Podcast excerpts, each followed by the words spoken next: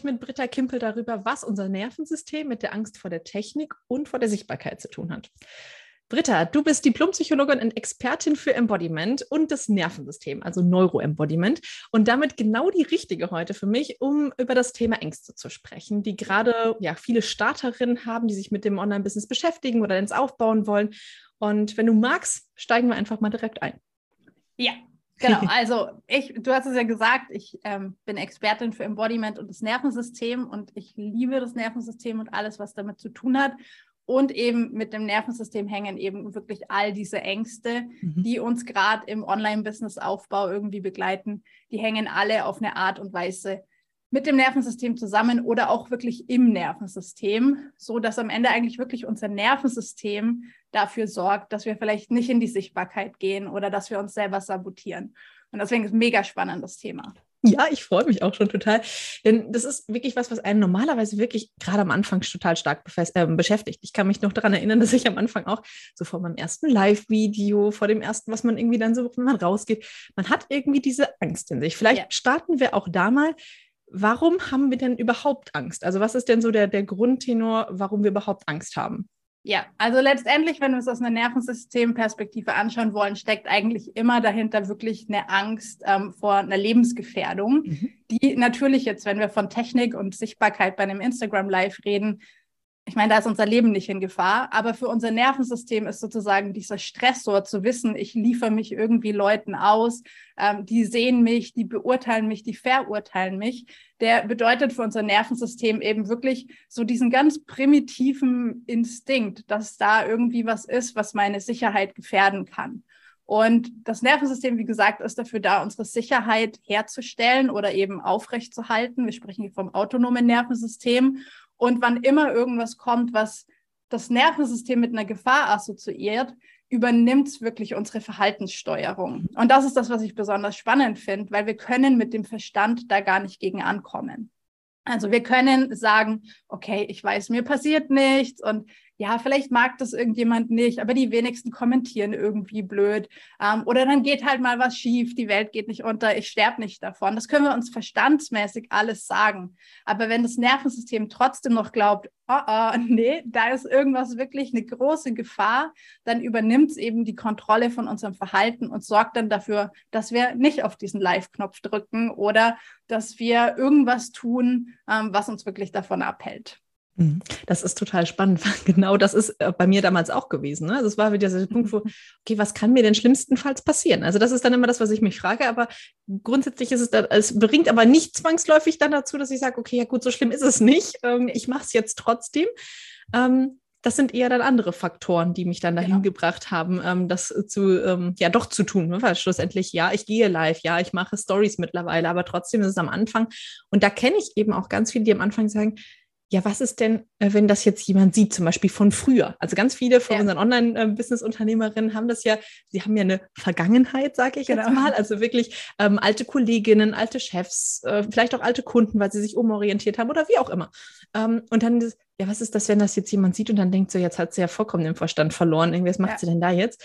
Und das sind ja viel, viel tiefer liegende Bereiche als ähm, jetzt diese offensichtliche Angst, da auf dieses Knöpfchen zu drücken, weil das ist genau. ja nicht schlimm. Das Knöpfchen tut uns ja nichts im Endeffekt, sondern es ist halt genau. halt wirklich diese tiefer liegenden Ebenen. Und ähm, vielleicht ist es da auch, wenn wir jetzt, wenn wir das mal kombinieren, wieder zwischen Technik und, und Sichtbarkeit, mhm. Äh, ist es ja selten dann anscheinend diese richtige Angst vor der Technik. Also das ist immer das, was ja. mir dann gespiegelt wird. Boah, Lisa, nee, ich habe vor Technik total Angst. Ja. Aber ganz häufig scheint es ja doch dahinter zu liegen. Magst du vielleicht mal ähm, da ein bisschen erzählen, warum das so ist? Also warum das ja. quasi wie so, wie so gestaffelt ist oder so aufeinander klebt, wie so mehrere Ebenen? Ja, also prinzipiell eben, das habe ich ja gesagt, das Nervensystem übernimmt dann die Verhaltenssteuerung, wenn da so eine ganz wirklich instinktive, tiefliegende Angst ist, die eben am Ende tatsächlich immer um unser Leben geht, mhm. auch wenn die bei Technik und Sichtbarkeit irgendwie nicht so naheliegend ist. Und ähm, was unser Nervensystem dann macht, ist entweder es bringt uns in der Verhaltensweise, das einfach nicht zu tun, mhm. aber dann haben wir ja eine Diskrepanz. Also wir wissen, ich will das und ich weiß, ich will ein erfolgreiches Business und der Kopf weiß auch, naja, so schlimm ist es auch nicht. Und dann denken die Leute halt, was sie denken, das tun sie sowieso.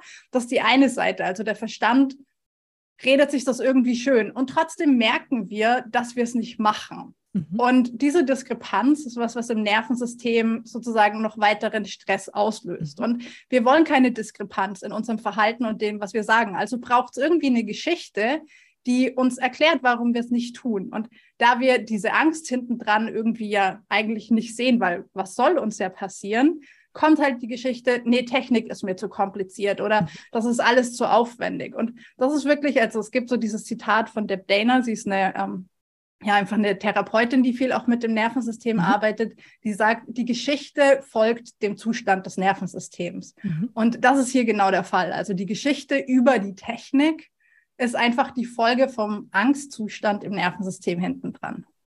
Das ist total spannend, weil so, äh, wie gesagt, ich kenne mich damit überhaupt nicht aus. Ich fand es mhm. total spannend, habe mich total gefreut auch heute, weil das ist ja so ein, ich sag mal fast schon Standard, ne, den man wirklich auch, äh, den ich ganz, ganz häufig höre und ja. wo ganz häufig dann eben genau diese Geschichte dann wirklich kommt und spannenderweise, wenn sie sich dann trauen, meistens den ersten Schritt zu gehen, dann auch merken, ach nee, so schlimm ist das ja gar nicht. Genau. Und dann ganz häufig eben auch so der Rest fällt. Also dieses, ja.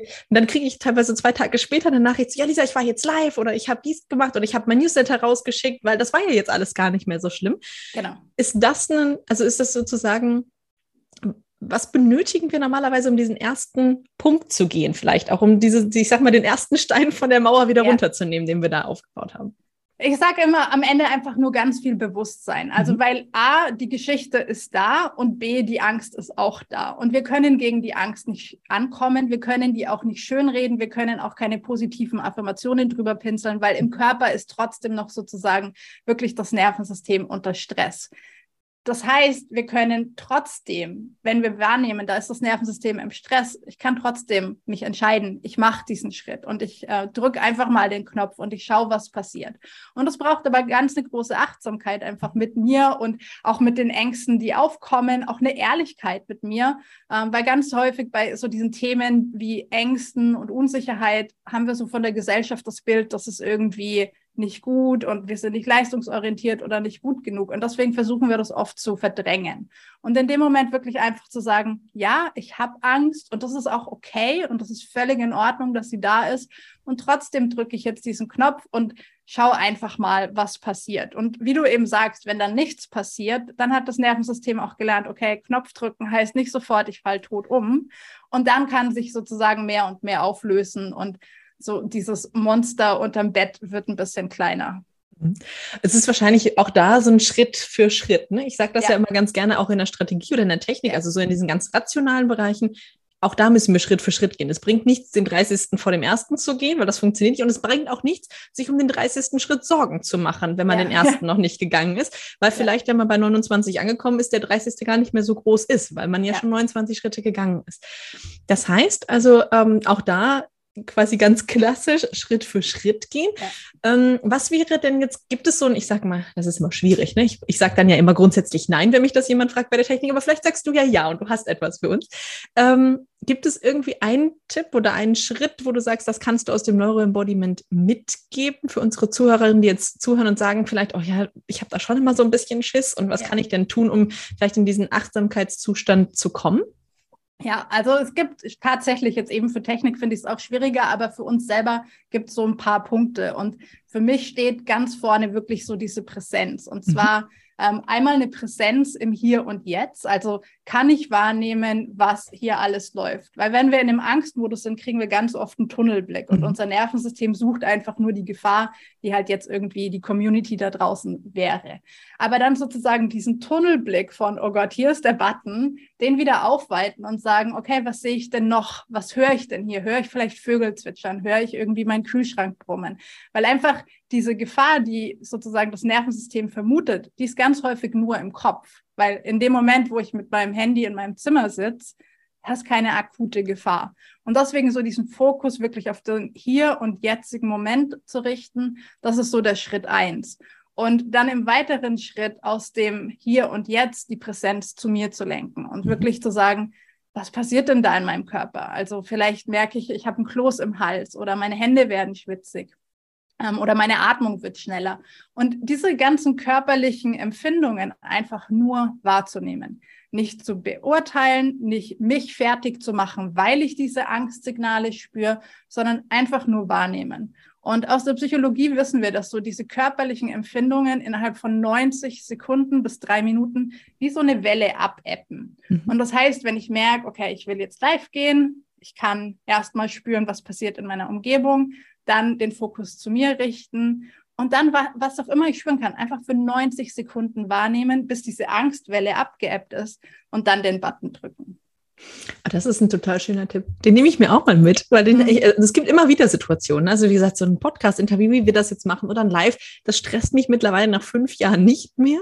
Ja. Aber ähm, es gibt immer wieder Situationen, wo ich dann doch merke, so, oh ja, jetzt kommt so ein bisschen was hoch und ja. ähm, meistens tue ich es trotzdem, obwohl ich dann halt auch echt manchmal denke, so, okay, ja, dann funktioniert es auch. Aber allein schon zu warten, ich glaube, diesen mhm. Warten, mhm. diesen Warteschritt, dann muss ich halt gar nicht mit diesem Angstgefühl da reingehen. Ne? Dann genau. Diese, das, also nicht so, ich sag mal, so den Kopfsprung in die Angst zu machen, sondern einfach zu sagen, okay, ich warte einfach die Welle ab und schwimme dann in Ruhe los. Absolut, ja. Das ist ja ein total schöner Tipp, den, ja. den ich mir total gerne jetzt auch mitnehme, weil ja. ich glaube, ähm, es ist halt echt immer auch so ein bisschen die Hektik dann ja auch yeah. wahrscheinlich mit drin. Gerade wenn wir das jetzt nochmal auf die Sichtbarkeit, ne, das kann man Instagram, TikTok, wie auch immer, das ist ja immer auch so mit dieser Schnelllebigkeit und dann yeah. diese, sich einfach diese Zeit zu nehmen und zu sagen, okay, 90 Sekunden, das ist ja nicht viel. Das kann ich mir durchaus nehmen, wenn ich dann entspannter bin und gegebenenfalls am Anfang nicht stammel oder vor mich hin äh, stotter oder wie auch immer, weil ich habe das auch, ne, dass ich mir dann denke, so, boah, ja, okay, gut, jetzt kommt so ganz viel hoch und dann weiß man nicht mehr, was man sagen will und sagt vielleicht irgendwie noch zwei, drei andere Sachen. Und das ist, glaube ich, ein ganz guter, ich ja. sag mal, Changing Point irgendwie, den man da mitnehmen kann. Und ich finde halt generell diese Verbindung zu uns selbst aufrechtzuerhalten. Mhm. Und eine meiner Lieblingsübungen ist zum Beispiel auch, und du kannst es auch jetzt gerade mitmachen und alle, die uns zuhören, auch, ähm, sozusagen gleichzeitig das Außen und mich selber wahrzunehmen. Das mhm. heißt, ich kann mit dir sprechen und ich kann in dem Moment, wo ich mit dir spreche und ja immer noch irgendwie mein Verstand aktiv ist, kann ich meine Fußsohlen spüren und mhm. ich kann meinen Rücken spüren. Und wir haben immer so das Gefühl, entweder ich bin da außen und ich bin bei dem, was irgendwie in der Kamera passiert oder auf Social Media oder in der Technik, oder ich bin bei mir. Und für viele sieht das dann so aus, ich muss mich zurückziehen und meditieren. Und das Schöne an Nervensystemarbeit ist eben, es ist kein Entweder-Oder, sondern ich kann mein Nervensystem in jeder Sekunde regulieren und zur Ruhe bringen, indem ich einfach nur bei mir bin und währenddessen auch im Außen. Und wenn ich immer bei mir bin, dann kommen auch diese Blackouts nicht so häufig mhm. vor, weil ich halt irgendwie, ich spüre mich, ich kann aus meinem Empfinden viel mehr nach außen sprechen. Ähm, und deswegen für mich wirklich so diese Gleichzeitigkeit der Wahrnehmung ähm, ist nicht ganz einfach, aber die ist für mich so der riesen Game Changer gewesen. Das ist gerade total spannend. Ich habe es natürlich mitgemacht, als mhm. du mir jetzt was erzählt hast. und ich finde es total spannend. Das fühlt sich so ein bisschen an ähm, ich kenne das aus der Meditation, wie so ein bisschen dieser Anker, ne? also wirklich mhm. dieser Anker, mich selbst zu erden genau. und wirklich mir diesen Ankerpunkt zu haben, um ja, aufrecht zu stehen eigentlich genau. oder jetzt aufrecht zu sitzen. Ähm, das ist total spannend und ich glaube, ja. das nehme ich mir auch mit. Ach, guck mal, Britta, ganz viel gelernt tatsächlich. Sehr gut. Das ist total spannend gerade. Ich finde es total spannend, das auch bei mir einfach so in diese, in diese Reflexion nochmal zu gehen, weil ähm, ich bin ein Mensch, der geht einfach gerne drüber einfach auch ne, so mit Kopf durch die Wand und einfach drüber gehen. Aber es ist ja total schön, wenn man einfach sagt, okay, gut, ich muss das nicht, sondern es gibt durchaus auch Methoden, wie ich gar nicht mehr diese, diese Schwelle überhaupt habe, sondern einfach ganz normal gehen kann, ohne halt irgendwo drüber hüpfen zu müssen. Ja. Und ich finde das noch ein wichtiger Punkt auch, weil du es auch vorhin schon gesagt hast, eben wie sehr springen wir und wie trauen mhm. wir uns. Und ich meine, das ist ja auch in dieser Online-Community so dieses Springen und das Netz wird auftauchen oder ähm, einfach dieses raus aus der Komfortzone, raus aus der Komfortzone. Und aus einer Nervensystemperspektive, wenn wir zu weit raus aus der Komfortzone gehen, dann wird ja die Angst noch größer. Und das heißt, dass wir im Umkehrschluss ähm, noch mehr Kampf- oder Fluchtverhalten mhm an den Tag legen. Das heißt, wir fliehen umso mehr vor dem, was wir tun sollten, oder wir bekämpfen das, was wir erreichen wollen. Und deswegen dieser Tipp raus aus der Komfortzone, der ist schon schön, aber dafür brauchen wir ein gut entspanntes Nervensystem.